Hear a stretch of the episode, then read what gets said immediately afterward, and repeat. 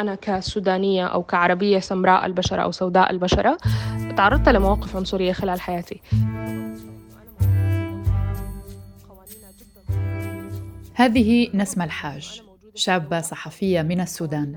ستحدثنا اليوم كشاهد في هذه الحياة عن العنصرية. في العنصرية أنا بتزعلني أكثر من العنصرية اللي بتكون مباشرة وموجهة العنصرية اللي بتكون مغلفة باللطافة. زي مثلا يجي واحد يقول لك آه مع إنك سمرة بس أنت حلوة. excuse me يعني أنت بتقول في مديح بس أنت وجهت وجهت لي إهانة اولا قبل المديح. ف العنصرية المغلفة باللطافة دي دائما بتمر للأسف بدون محاسبة قانونية. وستقوم لنا بعض المفاهيم بهذا الخصوص من وجهة نظر شخص عاشها ويعيشها بشكل ربما متعمد وغير متعمد. تعرضت لمواقف عنصرية كتير يعني في شغلي مثلا آه، بيجي واحد بينكت معاي نكتة عنصرية بكون مرة بتذكر كنت لابسة أسود في أسود آه، ولابسة shoes لونه أبيض. فجاء واحد من المدراء خلينا نقول قال لي نكتة إنه أنت إنه أنت لابسة shoes لونه أبيض عشان تباني. لون البشرة كان وعلى مر العصور فرصة للآخرين للتنمر ولممارسة قصورهم الأخلاقي وابتكار أشكال ووسائل لا حدود لها لتبيان مدى عنصريتهم. أما الاقسى من ذلك كما سنسمع من نسمة هو الفعل الذي يقوم به صاحبه ليقدم نفسه على أنه ضد العنصرية فتخونه كلماته أو طرق التعبير لديه ويقع في عكس ما أراد. لما حصل موضوع جورج فلويد إحنا شفنا انفجار في ال social media.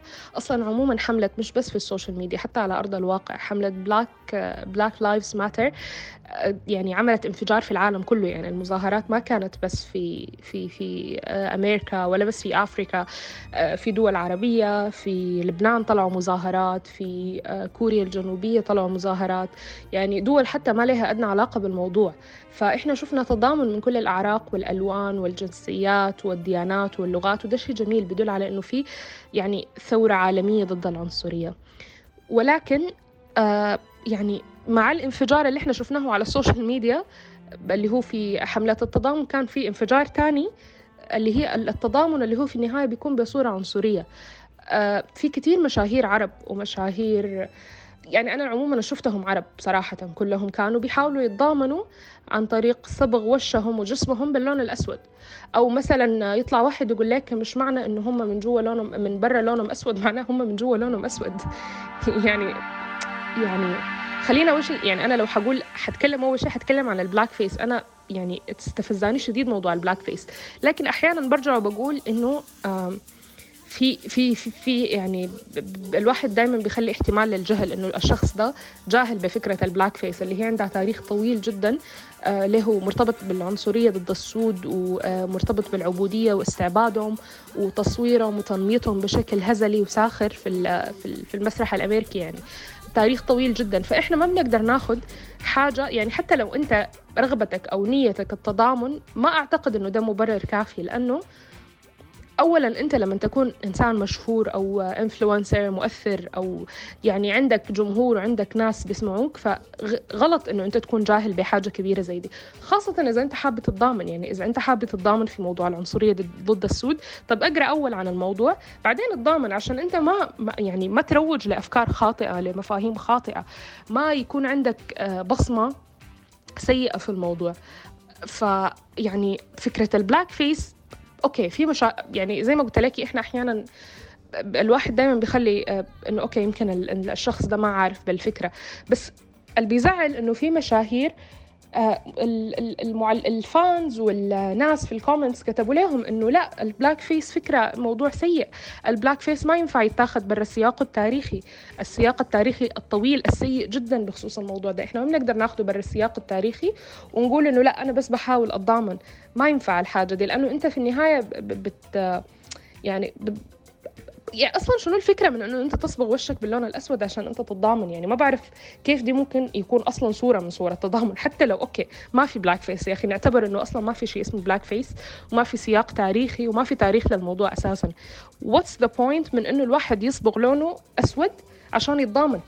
يعني أنا لو شفت واحد أبيض مات حصبغ لوني أبيض عشان أنا أتضامن معاه؟ لا. في في مليون ألف طريقة إنه الواحد يتضامن. يعني دي طريقة ما عندها أي آه أي معنى. يعني بدون ذكر أسماء في واحدة من المشاهير أنا جدا يعني احبطت لما شفت ال post وهي بدون ذكر أسماء هي مغنية.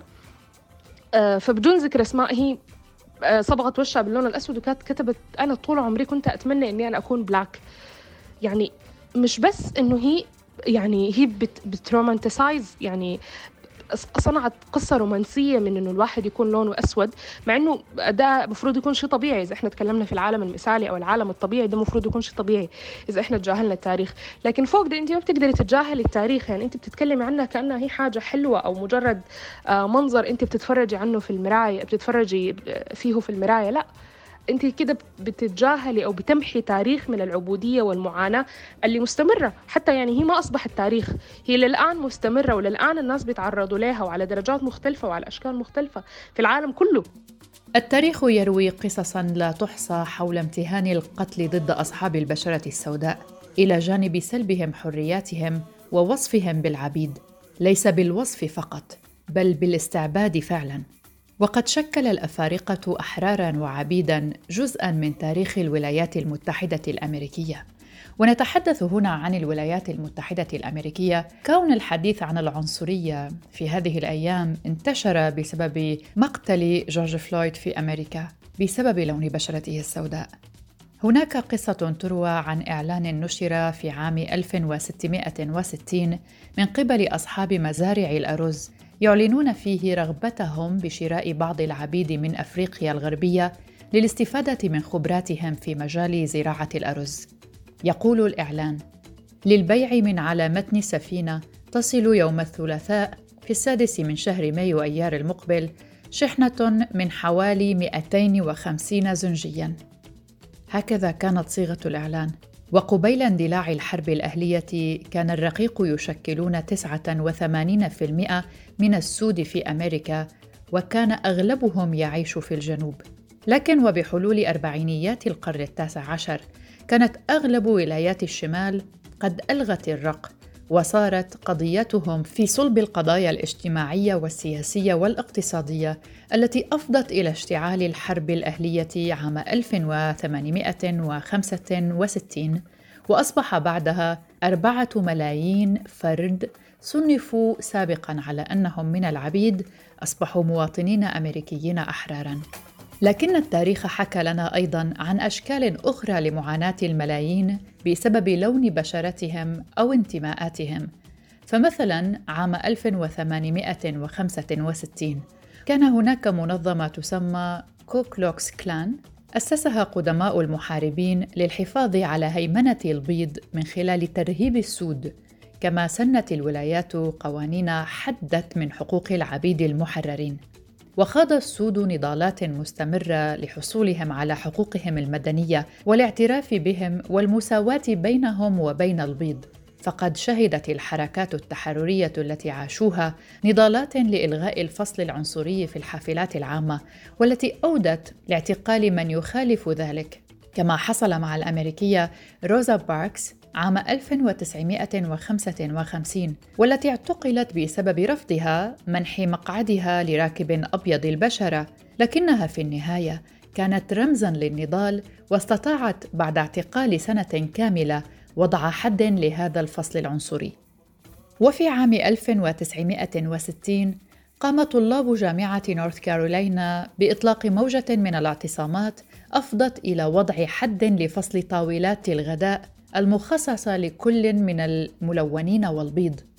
إذا الموضوع يتعدى العنصرية اللفظية إلى اغتيال حقوقهم الإنسانية، ما يعني أن ما نسمع عنه ونراه اليوم هو امتداد لتلك الأحداث التي ذكرناها على سبيل المثال لا الحصر.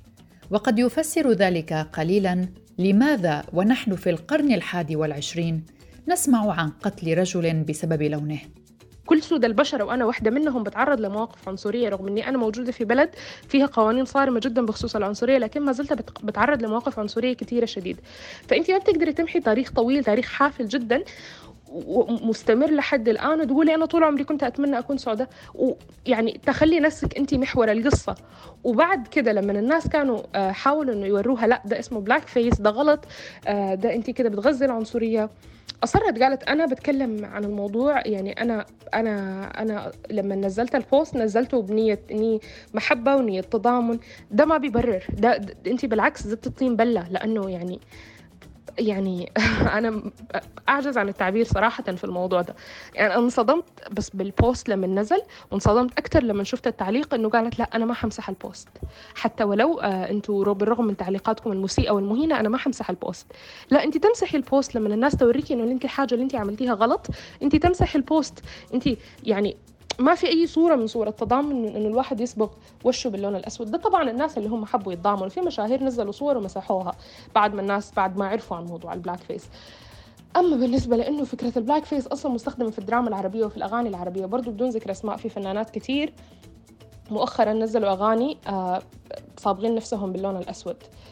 ما زلت بصراحة يعني أعجز تماما عن فهم الفكرة وفهم المغزى من وراء الموضوع لكن حاجة بنشوفها يعني في الدراما العربية عموما بيتم تنميط السود على أنهم يعني عادة بالممثل أو الممثلة بيصبغ وشه باللون الأسود وبيكون سوداني يعني بيمثل دور أنه شخصية سودانية سوداني الجنسية اللي هي جنستي أنا. وبيصورونا وبينمطونا بشكل هزلي وساخر. يعني ما بعرف الصورة دي جاية من وين بصراحة أو ليه أصلا العنصرية مضحكة يعني. ليه انت مضطر انك يعني شنو المحتوى اللي انت حتضيفه للعمل الدرامي اللي انت بتقدمه لما تضيف فيه محتوى سيء وساخر وعنصري وبيسخر من من من ناس معينين؟ العنصرية التي عانت منها نسمة ليست فقط على مستوى الكلمة والموقف لكنها في حياة من يعيشها تضع حدودا قصرية ربما على مستوى تحديد المصير المهني أو ربما أكثر من ذلك. نسمة ستخبرنا ببعض القصص التي عاشتها. مرة برضو آه، قدمت في شغل. أنا بدرس إعلام أو درست إعلام أو شغلي إعلام إعلامية يعني صحفية. فمرة برضو من المرات كان قدمت في شركة آه، ونادوني لل interview. ال interview يعني أنا من من مكان ما أنا شايفاها كانت ممتازة. بس أول ما دخلت كان الشخص اللي هو بيعمل لي ال interview المدير اللي كان موجود أنا مقدمه أنا اسمي نسمة الحاج اللي هو اسم عربي بحت آه، مقدمه على position الوظيفة كانت بالعربي يعني من متطلبات الوظيفة إنه الشخص يتكلم بالعربي ويكتب بالعربي بما إني أصلا إعلامية وصحفية. ودخلت أول ما دخلت على المقابلة سلمت عليه بالعربي يعني قلت له السلام عليكم أو مرحبا ما بتذكر. فأول ردة فعل يعني اغتصب المشاعر يعني ما بعرف أعتقد إنه هو دعاه تعابير الصدمة وقال لي إنه أو انت بتتكلمي عربي. فمن لحظتها أنا عرفت مسار المقابلة كيف حيكون. وطبعا بعدها ما تقبلت هل تم رفض نسمة من العمل بسبب لون بشرتها؟ أنا أنا كنت الوحيدة من بين كل الناس اللي من اللون الأسود يعني لون بشرتي أسود وما اتاخدتها، ما بعرف إذا ما بقدر أجزم إذا ده السبب، بس في مؤشرات في يعني دائما الناس الواحد لما ما بيتعرض للموقف ما بيقدر يفهم. شنو اللي بيحصل بالضبط. يعني الواحد اللي ما بي ما بيعايش الإنسان لما ما يعايش ال ال ال الشيء ما بيقدر يفهم زي الإنسان اللي عايشه.